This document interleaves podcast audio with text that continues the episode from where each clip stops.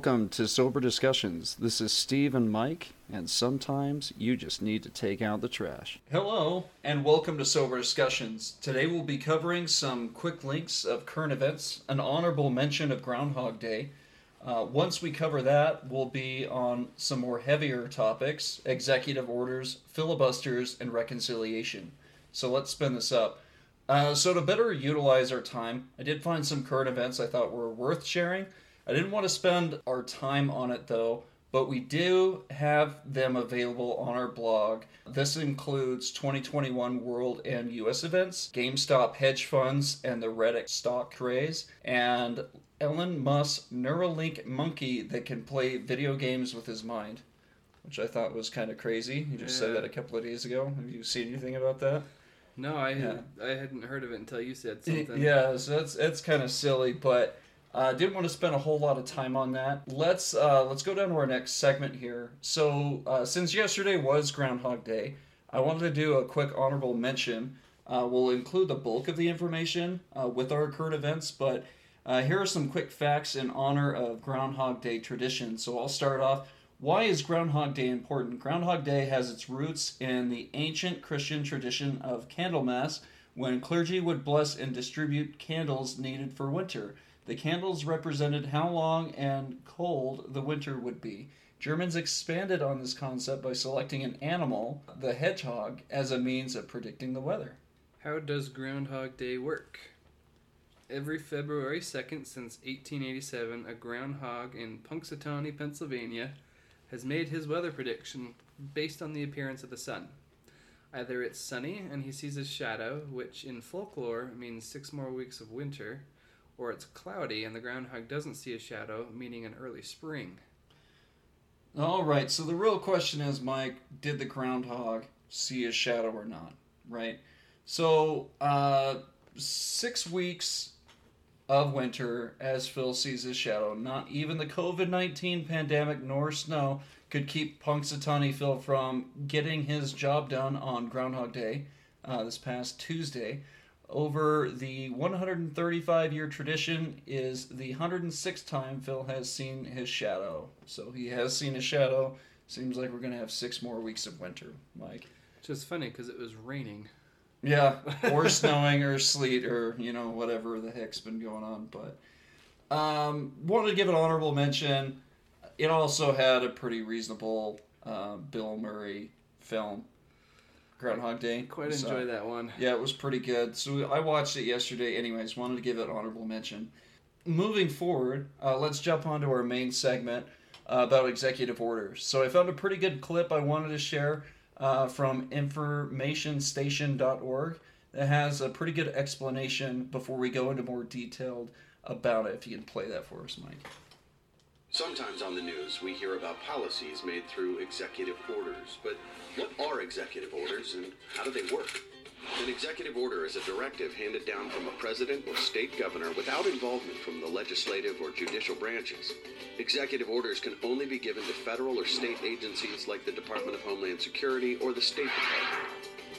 Even though executive orders are not mentioned in the Constitution, they've been used by every president since George Washington, and more often during times of war or during national disasters when government policy needs to work more quickly than the traditional legislative process. Sometimes the Supreme Court has stepped in to rein back presidential powers, like when Harry Truman tried to use executive orders to have the government seize America's steel plants in the 50s. Presidents have used executive orders to make policy that circumvents congressional control. In recent years, George W. Bush used executive orders to approve more aggressive surveillance after 9 11, and President Obama has used them for several things, including immigration reform.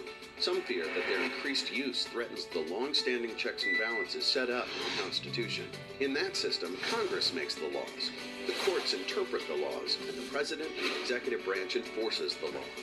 So the next time you hear a president is issuing an executive order, it really means one person is making a decision for 322 million Americans without input from Congress, state legislators, or courts. And it can be just as easily changed by the next president with the stroke of a pen and no input from anyone else.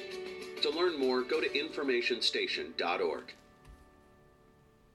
All right, Mike, any thoughts on that? Scary. Yeah, it's kind of crazy. The good news is, right, if there's like a silver lining in this, is if it's too messed up, then it can be reversed, including the upcoming president can like remove that. So there is that in the works, but like you said, that's a lot of power for sure. Yeah, it should have to have like some kind of review from somebody, approval. Right. That's so, crazy. so so that's what I wanted to to share. That I thought it had some really good information. Um, so now that we have a better understanding, uh, let's dig in. I found a helpful article from this uh, AmericanBar.org. They break down something complicated into three reasonable segments. We wanted to cover them uh, before we take a look to see what's been happening as of lately. Uh, Mike, if you can read that for us. One of the most common presidential documents in our modern government is an executive order. Every American president has issued at least one, totaling more than 13,731 since George Washington took office in 1789. Media reports of changes made by executive order or executive orders to come rarely explain what the document is or other technical details such as why or how. They seem to be instant law and, at times, steeped into controversy. Here, Teaching Legal Docs tries to unpack these sometimes controversial legal documents produced by the executive branch of the U.S. government. which I think is a pretty reasonable introduction about what executive orders are. Um, what we're going to get into is what is it and what isn't. Uh, so let's start with an executive order is a signed, written, and published directive from the President of the United States that manages operations of the federal government. They are numbered consecutively, so executive orders may be referenced by their assigned number or their topic. Other presidential documents are sometimes similar to executive orders in their format, uh, formality, and issue, but have different purposes. Proclamations, which are also signed and numbered consecutively, communicate information on holidays, which is crazy. Sometimes, Mike, they'll do these um, orders or they'll try to put in like legislature on like Christmas Day, things like that. Kind of crazy. But, Hmm. Anyways, I think more specifically what they're talking about is like how it's going to be like a federal holiday or like how we're going to celebrate it or, you know, commemorate it, things like that. Anyways, uh, federal observations and trade administration orders, memos, notices, letters, messages are not numbered but are still signed and are used to manage administration matters of the federal government. All three types of presidential documents, executive orders, proclamations, and certain administration orders, are published in the Federal Register. We'll talk about that. The Daily Journal of the federal government is published to inform the public about federal regulations and actions. So that is a federal website on there. They do have it. Uh, they are also cataloged by the National Archives as official documents produced by the federal government. We don't really have a whole lot of easy access on that. Both executive orders and proclamations have the force of law, much like regulations issued by federal agencies, so they are under the Title III of the Code of Federal Regulation, which is the formal collection of all the rules and regulations issued by the executive branch and other federal agencies. Executive orders are not legislation, which I think is important. Uh, they require no approval from Congress, and Congress cannot simply overturn them. Congress may pass legislation that might make it difficult or even impossible to carry out the order, such as removing funding. Only a sitting U.S. president may overturn an existing executive order by issuing another executive order to that effect, which we talked about. So, once an executive order happens, it really can't be changed unless the next president was to change that, which I think is kind of crazy. Yeah, that's a lot of power. Um, anyways, Mike, any thoughts on that? So in that last paragraph, it mentions that Congress can try and make it difficult or impossible to carry out an executive order. Right. Um, but I mean, if a president just waits for an opportunity for Congress to get busy, they Hmm. might just kind of overlook something, you know. Or get paid off, or you know whatever. you know, Whatever it is, a lot yeah. of gray area. Anyways, I thought that was important to cover. Uh, I don't think a lot of people know like the well, including me. Like I didn't know probably I would say half of it. Um, so I think it was good, uh, including the Federal Register, uh, to to include in that as we as we continue forward. Mike, if you can read that uh, final section for us. The format, substance, and documentation of executive orders has varied across the history of the U.S. presidency. Today, executive orders follow a format and strict documentation system. Typically, the White House issues the order first, then it is published in the Federal Register, the official journal of the federal government. As a more permanent documentation, orders are also recorded under Title III of the U.S. Code of Federal Regulations, which is simply a codification of the permanent rules issued by the executive branch of U.S. government.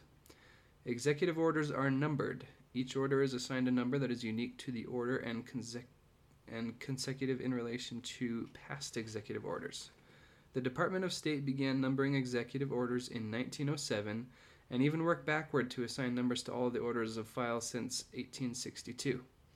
In 1936, the Federal Register Act put into place a system that is still in use today. Occasionally, an executive order that predates the numbering system is still in use today. Occasionally, an executive order that predates the numbering system is located, which might result in assigning it a number already in use with a distinguishing letter.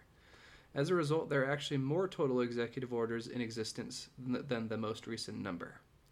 There are formatting differences between executive orders released by the White House Press Office, those printed in the, in the Federal Register, those printed under Title III, or those found in digital archives as HTML text. Regardless of source, however, all formats will include basic components that are central to the executive order document. Those components are outlined below and numbered in the nearby example, which probably Yeah. won't look at. Yeah, so essentially, more or less, what we're saying is it has changed over time, right? Uh, the formats aren't exactly 100% the same, but we've numbered it to where it can still be found fairly reasonably if people need to go and take a look at it, etc., etc., right?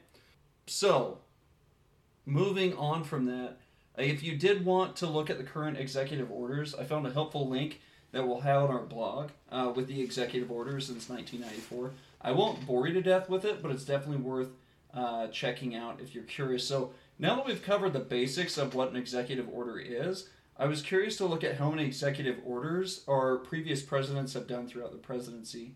Uh, coinciding with the federalregister.gov website, I just wanted to rattle off some brief synopsis. Uh, Mike, I think we'll start from Clinton and work our way up to Biden uh, to being current. So that's at the bottom. So we're looking at Clinton. So that's 254 executive orders from 1994 to 2001. Uh, George Bush's 291 executive orders from 2001 to 2009. Barack Obama is 276 executive orders between 2009 and 2017.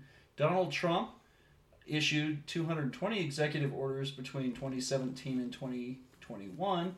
And Joe Biden issued 25 executive orders between 2021 and obviously 2021. So You're, you're telling me it's February 3rd and he's already issued 25. Yeah, interesting, right? Huh. So, I mean, if we look back in our previous presidency, 2020, right? This is just showing the example of how many executive orders have happened between Biden and Trump. So there were 14 from January 1st, right, to the presidency of the of Biden. Yeah, from from one way to the other, 14 to now 25 So, So- there there have been 39 this year, this year. and uh, that's split between Trump and Biden. That's crazy. Right. So it, it's been a lot of executive orders that have happened. I just thought that having awareness uh, was important. Some key executive orders I thought were worth mentioning with our current presidency. Uh, Mike, if you want to uh, look at that real quick with me. While that's loading, I, it's interesting because uh, I can see, you know, that there could be a good purpose behind having executive orders where if something just needs to happen and it's like some emergency, th- the president can have the power to do that. But like with this many executive orders, I'm pretty sure most of them are not emergencies. And they're just kind of because I can, I'm going to do this. Uh, yeah, well, so that too, and think about it this way: is that if a person feels that that executive order needs to be nullified, he's the only person that can remove it, right? So a lot of it, whether you call it damage control or a power grab, whichever way you want to go about it, that's what a lot of it is. But Yeah. I wanted to go and, and look specifically with the Biden administration, uh, just to name a couple uh, of the ones that have uh, taken place here. A couple that I wanted to just uh, mention on. So it's reforming our incarceration system to eliminate the use of privately operated criminal detention facilities. So you remember when we talked about those private corporations, right, for the prison systems? Yep. Sounds like we're going to change that, which I thought was important uh, mentioning. There was another one about revocation of certain executive orders concerning federal regulation. That's what we talked about. That was just published on the 25th. So he revoked. Yeah, he It sounds like multiple orders. yeah, it's there's a two-page document that you can look at, and then there's one more that I wanted to actually briefly talk about, and I am having a terrible time. It's ethics commitments by executive branch. So I'll just give a brief synopsis. By the authority vested in me as president by the Constitution and the laws of the United States of America, including Section 301 of Title 3, the United States Code in Section 3301 and 7301 of Title 5, United States Code is hereby ordered to as the following. So I'm not going to go huge into it, but I did think that it was important just to read this quick. Uh, ethics pledge. Every appointee in every executive agency appointed on or after January 20th, 2021, they're saying, like, shall sign and upon signing shall be contractually committed to the following pledge upon becoming an appointee. I recognize that the pledge is part of a broader ethics in government plan designed to restore and maintain public trust in government, and I commit myself to conduct consistent with that plan. I commit to decision making on the merit and exclusively in the public interest without regard to private gain or personal benefit. I commit to conduct that upholds the independence of law enforcement and preludes improper interference with invest with investigative prosecutional decisions of the Department of Justice. I commit to ethical choices of post government employment that do not raise the appearance that I have used my government services for private gain, including by using confidential information acquiring and relationships established for the benefit of future clients. So I think we're trying to tie up some loopholes, which I think is important. I hope it's not um, going to impact their personal views about what they personally feel is the appropriate thing. I, I just hope that that's not more red tape around a person trying to do the right thing. Yeah. But I do think that by them having that, then they have grounds or means by them signing that document that they'll be held accountable for their actions if they do use confidential information uh, outside of their office and things like that, which I think is important. I think it shouldn't have taken this long to get there, but anyways, so that's what I wanted to cover, more or less. Anyways, so uh, let's continue forward in our next section. So filibusters and what it means to you. So I found a good clip on a speed run about filibusters. So Mike, if you can uh, play that for us. Even if you don't know very much about how Congress works, you probably heard of the filibuster at least once. It's something everyone who follows politics complains about. It frustrates the majority party in the Senate and it limits what presidents could accomplish. But how does it work? A filibuster happens when a senator decides to stall a bill being considered by the Senate before the Senate can vote on it to make it a law. The Senate can't vote until it finishes the debate on the bill. Basically, without a filibuster, if 51 senators vote yes on a bill, it passes the Senate. With a filibuster, it takes 60. So, uh, for the majority, right, it's 51 to 100. Kamala Harris makes the 51 for a bill. So now, if a filibuster takes place, then there has to be 60. 60 uh, for that to uh, kind of go through on that. Anyways, I thought that was important. Yeah. equals 9. It used to be that a senator had to actually talk while they were filibustering. The record for the longest filibuster of continuous talking was set by Strom Thurmond of South Carolina, who spent 24 hours and 18 minutes trying to prevent the passage of the Civil Rights Act in 1957. Why not 24 hours and 19 minutes? Now a senator just has to show up to stop a bill from passing, though the Senate Majority Leader can require them to actually talk. If 60 senators vote in the debate on a bill, meaning the senators can't speak anymore, then the bill can move forward to the actual vote. This is called a cloture motion. It's French for closure, since it closes debate. As you can imagine, these rules mean pretty much no bills pass just by 51 votes. There is a system to allow more than one bill to be considered at the same time, so every bill behind the one being filibustered isn't also stopped. Budget bills can be passed through a process called reconciliation, which is not nearly as friendly as the name implies. Reconciliation means the budget bill is only allowed to be debated for 20 hours. One issue with reconciliation is that budget bills often have sections that ban or allow money to be spent on something, which is a lot like a law. So things that look like laws and act like laws but aren't called laws can be passed despite not having enough votes, 60, to stop a filibuster. So basically, the Senate is most efficient when it comes to spending money. Big shock. There's also something called the nuclear option, which sounds much cooler than the subject matter deserves. The nuclear option is where the Senate's presiding officer would rule the filibuster unconstitutional as frustrating the requirement of majority rule. Since the Constitution outweighs the Senate's own rules and the filibuster isn't mentioned in the Constitution, this would become the rule until another presiding officer changed it. Decisions by the presiding officer cannot be appealed. Of course, to say that this would be unpopular with a minority party would be putting it mildly. One concern about using it to stop even one specific kind of filibuster would be that eventually the majority could change all the rules of the Senate whenever they wanted, which would be a disaster, and so it remains a largely unconsidered option. And there you have the filibuster. So basically, they're trying to pass a bill. They have to get 51 out of 100 votes Mhm. for it to pass. Right. A senator walks in and says, "Nope, now it needs to be 60." Right. I want it right now. Yep. We're gonna Hmm. have a filibuster. Then the timer starts, and then they have 20 you know, hours. 20 hours to, you know, commiserate, lack of a better term, uh, to come to a resolution, more or less. Hmm. Right? Okay. Oh, that was interesting. Why that is important, uh, we'll definitely talk about it. Uh, Mike, if you can start our first paragraph from Reuters. Reuters, um, Washington. A standoff between new U.S. Senate Majority Leader Chuck Schumer, a Democrat, and the man he replaced, Republican Mitch McConnell, over a core rule of Senate operations has kept the two from reaching a deal on how to manage the 50 50 chamber.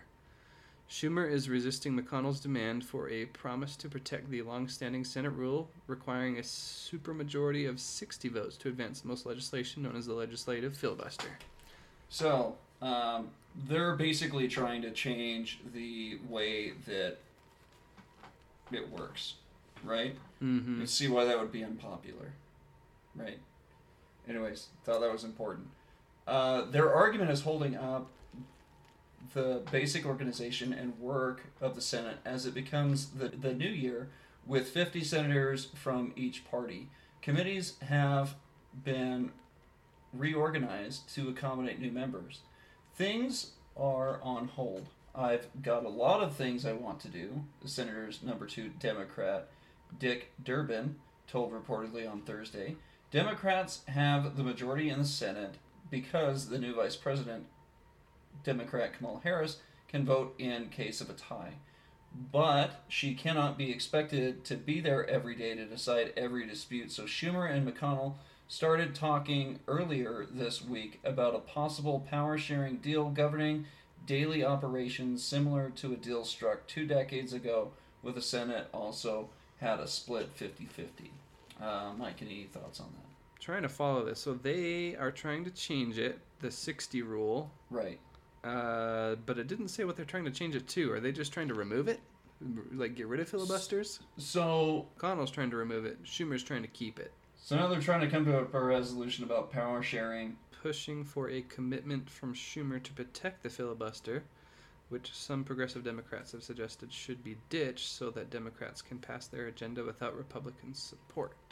Yeah. So McConnell is pushing for for the commitment from Schumer to protect the filibuster. Right? Makes sense. If there's a filibuster in there. Uh, I can't see why we shouldn't have it. Is it annoying? Sure, but I think that having something in place to be obnoxious is fine. Right. Sure. I, I think that if there is no uh, like pit stop for lack of a better term, I think that there'd be a lot more things going through and there'd be a lot less um, regulation in place from it, regardless on the, the bipartisan, right? Because if left doesn't like it, then the right, you know, gets stopped and then vice versa. So, anyways, I thought it was interesting that we're talking about removing that filibuster. I cannot imagine that the Democratic leader would rather hold up the power sharing agreement than simply reaffirm that his side won't be breaking the stand rule of the Senate, McConnell said Thursday. Uh, Democrats could unilaterally change the rule to require only a simple majority of legislation to advance. If all 50 Democrats plus Harris agree to do so, a gambit, sometimes called the nuclear option, we talked about, Mike. In recent years, the rules have been changed to allow more judicial and cabinet nominations to advance with a simple majority but not legislation. So I think that's a dangerous road, Mike. Um, I, I think the re- the reason why we have things in place is so we can come to you know a reasonable uh, assessment. And I, I think if it's difficult, I think it should be difficult on purpose. If uh, they were, I, I feel like if they were to pull the filibuster out of this situation, then, like it says, if they can just get their 50 votes and then pull Kamala Harris and Right. get her vote, then it just Ta-da! they can Yeah. kind of pass whatever they want. Right, exactly. For sure. Anyways, thought that was important. Schumer is resisting McConnell's demand, telling reporters on Thursday he did not want to did not want any extraneous provisions in the power sharing deal. Moderate Democrats like Senator Joe Manchin favor keeping the legislative filibuster, but even Manchin supports Schumer sticking to his guns and not making any promises to McConnell, keeping the threat of ongoing nuclear on legislation in reserve if Republicans do not work cooperatively. So we recall in that uh, clip that's going to be extremely unpopular. So he talks about how he wants to work together uh, in a country that's deeply divided, right? Uh, doesn't seem like doing the nuclear option is going to be very. Doesn't seem like he's going to be working with them. I think that it's going to make a lot of Republicans very upset. Definitely. Probably.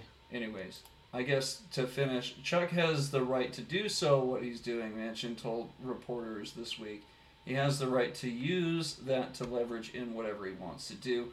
Which again, I really don't think is a wise option. I definitely think that um, there should be probably more cooperation with each other.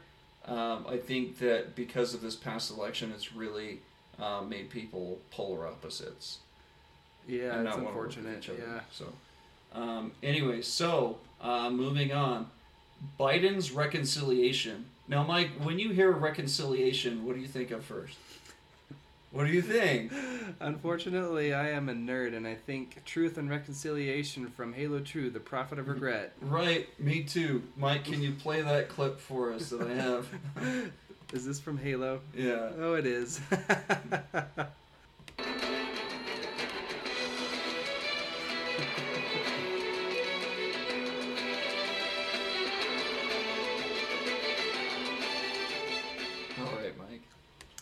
How funny. We were on the same page and didn't even know it. Yeah. Anyways, I thought that Mike would appreciate that when we're talking about reconciliation. it's gonna get it's kind of crazy, man. Uh, so, Mike, do you remember us talking about that two trillion dollar bill a little while ago? I sure do. Well, let's buckle up because this is what this whole thing is starting about, my friend. Uh, if you can uh, start us off with CNN. When has reconciliation been used before? Reconciliation has been used many times by both parties to pass controversial legislation over the ob- objections of the minority party, including former President Barack Obama's Affordable Care Act in 2010 and Trump's sweeping tax cuts in 2017. How will budget reconciliation be used for the COVID package? Democratic leaders Nancy Pelosi and Chuck Schumer introdu- introduced a budget resolution Monday, the 1st, in a two step process that will allow the work of writing the coronavirus relief bill in committees to begin. The budget vote now will clear the way of Democrats to potentially pass their relief bill by late February or March after the impeachment, impeachment trial of former President Donald Trump is completed in the Senate. Embedded in the budget resolution will be reconciliation instructions for several committees to write legislation which in this case would deal with different aspects of Biden's COVID relief, including funds for vaccines production and distribution, unemployment insurance, stimulus checks, and more. The formal reconciliation instructions will direct one or more committees to recommended changes to existing law to achieve specified changes in spending, revenues, deficits, and or the debt limit. Instructed committees can comply with their targets by making changes to any of the programs under their jur- jurisdiction, according to the House Budget Committee, which is chaired by Democratic Representative John Yarmuth of Kentucky. Mike, uh, any thoughts on that? From what the budget looks like, or how they're going to do it after the impeachment trial of former President Donald Trump. So we're still working on an impeachment trial, right? Right. with Donald Trump. So we're actually holding off this COVID package now after the impeachment trial of Donald Trump, right? That's what it's saying. Pass their relief bill by late February or March after the impeachment trial of former President Donald Trump. So we're going to have an impeachment trial for mm. Donald Trump, Yep. and then we're going to have the COVID relief package. Should probably swap those. I that's what I thought, but I mean I'm not an expert. But anyways, thought that was important. Uh, I don't know if a whole lot of people know that, so I thought that that was worthwhile uh, sharing. So, what timetable are Democrats looking at reaching a final package? Uh, the party is mindful that they have to move their legislation by mid-March when enhanced employment benefits for people impacted by the pandemic recession are set to expire. The House would have to pass the budget resolution first and then send its version to the Senate. If the Senate amends it, the House would have to pass it again before the committees uh, could begin its work on the reconciliation instructions. Delayed. Right. Uh, so this is the next part that I thought was kind of funny. Uh, Senator Majority Leader Chuck Schumer is still working to shore up the support from centrists in his caucuses, including Senator Joe Manchin of West Virginia, to ensure that he has 50 votes needed to pass the budget resolution with a tie-breaking vote from Harris. He can't lose one Democrat in his caucus. In the Senate debate on the resolution, we will be limited to 50 hours on the floor. 50 hours, Mike. Isn't that crazy? Yeah. But before a final vote occurs, senators can offer an unlimited number of amendments to the resolution in a process referred to Senate parlance as a Votorama. voterama. So, like, we're gonna have 50 hours, right? I'm imagining, like, you remember brainstorming when you're a kid. You're trying to write as many things down as you possibly can. So you got like 50 hours to make as many amendments as you want to. With a hundred people in the room. right. Anyways, thought that was kind of silly or funny rather. Unlimited number of amendments to whatever. I mean, it could become an entirely different bill. It could.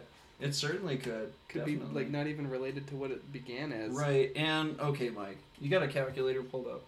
Uh, I do in just a second. So Got it. so how many? Let's see. How many? How many Americans are there in the U.S.? So let's see what the census says in 2020. So we have 331 million, right?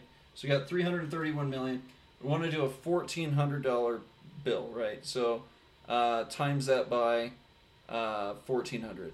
463 billion. So 463 billion. So if you can do uh, two trillion divided by 463 billion, how many? How much of a percent? I'm sorry, I should have said that. Four, Is that three, like 25 percent? Is that what that accumulates to? Yeah, uh, 23%. Yeah. So we got uh, 25 percent of this bill, right, Mm-hmm. for uh, COVID 19 relief, and that's with a big push for it, right? But 75 percent of the rest of that bill is going to everything else. Hmm. So my perspective is, Mike, we could simply just have that bill. We could just do that instead of you know spend seventy five percent more if that was specifically for that. Um, we'll continue a little bit forward here. Anyways, I thought that was an interesting anecdote, more or less. So continuing in here, uh, this time-consuming and stamina-challenging ritual often stretches past midnight and allows senators, through the amendments they offer, to highlight issues important to them and try to score political points by forcing politically sensitive votes on their opponents. Right. So, what are Republicans saying? Republicans are frustrated that Democrats are threatening to use the aggressive tactics while bipartisan efforts continue, arguing it would set a partisan tone for the rest of Biden's presidency. So, yeah, it's not quite bipartisan if they use the nuclear option. And then chances are the next election that happens, and people are going to try to, you know, change all of that next time, right? Like we were talking before. Yeah. Anyways, thought that was kind of crazy. Hmm. Um, moving on, I just wanted to have a second source. I like to have second source from things like this. Uh, I did find a pretty reasonable article. I'm not going to go too in depth with it. Uh, I just wanted to share some key points uh, uh, from what they think and uh, kind of ones that I think as well. So, uh, what the key points they have is the House approved a budget resolution Wednesday, which is today, as Democrats move forward with the process that will allow them to pass a 1.9 trillion coronavirus bill without Republicans. That happened today. The Senate is expecting to approve a budget measure later this week to move forward with the reconciliation process, which we just talked about, right? Yep. Uh, Democratic leaders have said they want Republican support for the bill, but the prospect of winning many GOP votes uh, appears very doubtful. Uh, so here's what I thought were some additional key points uh, that they didn't specifically mention. The House passed a budget resolution Wednesday, a key step as Democrats push towards a vote on a 1.9 trillion coronavirus relief package. Approval of the measure allows Congress to move forward with reconciliation through which Democrats can push an aid bill without Republican support. The Senate is expected to approve a resolution later this week. Reflecting the partisan divide over the relief plan, the House passed a resolution in a 218 to 212 vote. Two Democrats voted against it, while no Republicans supported it. Once both chambers pass a resolution, Democrats will set up to craft the rescue package they hope to pass in the coming weeks. Using reconciliation, the party uh, can avoid the Senate filibuster and pass a bill with a simple majority. So they're trying to um, go under the filibuster uh, and use this reconciliation to try to make it go forward faster, right? Anyways, Hmm. thought that was important. Um, so, kind of going all over this information, uh, Mike, any any uh, takeaways or any thoughts on this? I think that there's just uh, always people out there that are going to want power. I mean, we hear someone trying to take away the filibuster so they can get what they want, or other people trying to pass something so they can get what they want. And unfortunately, I think I keep going back to uh, what we talked about in a previous podcast where uh, um, term limits. Yeah, if we I, yeah uh, I, I think term limits are kind of a big deal. People kind of get into a little power mode when they've been in a while, and it and it sounds like some people might be trying to do that. Now, I, I will say maybe there are uh, some very legit reasons for Democrats wanting to kind of pass things under the radar and try and just get things to pass quickly and whatnot, but.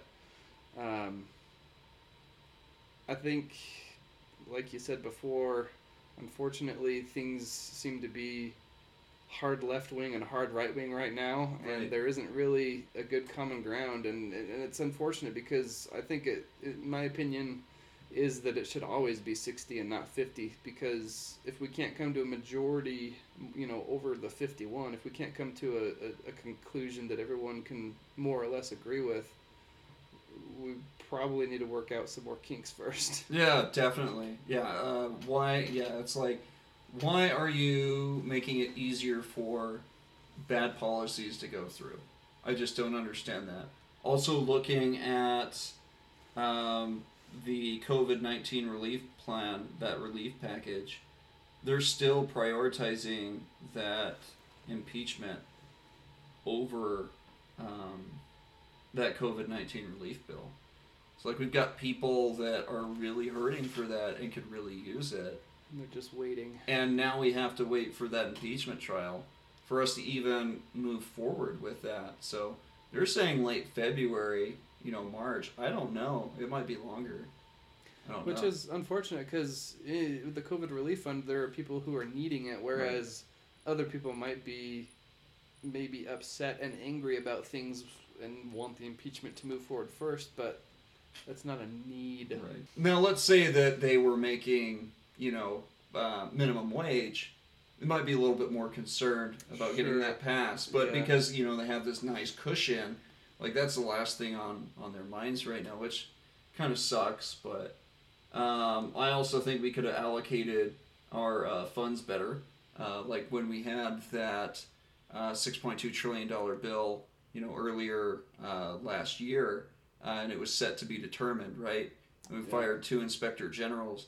Uh, it, it didn't seem like we had a whole lot of um, management, and so now you know we're we're in the third relief package, and that's what like ten trillion dollars, something like that, that we're in right now. And who knows if it's going Right. to climb higher. Right. I mean, now that we've got the the Votorama, right? That we were talking about earlier. That Yeah. you know.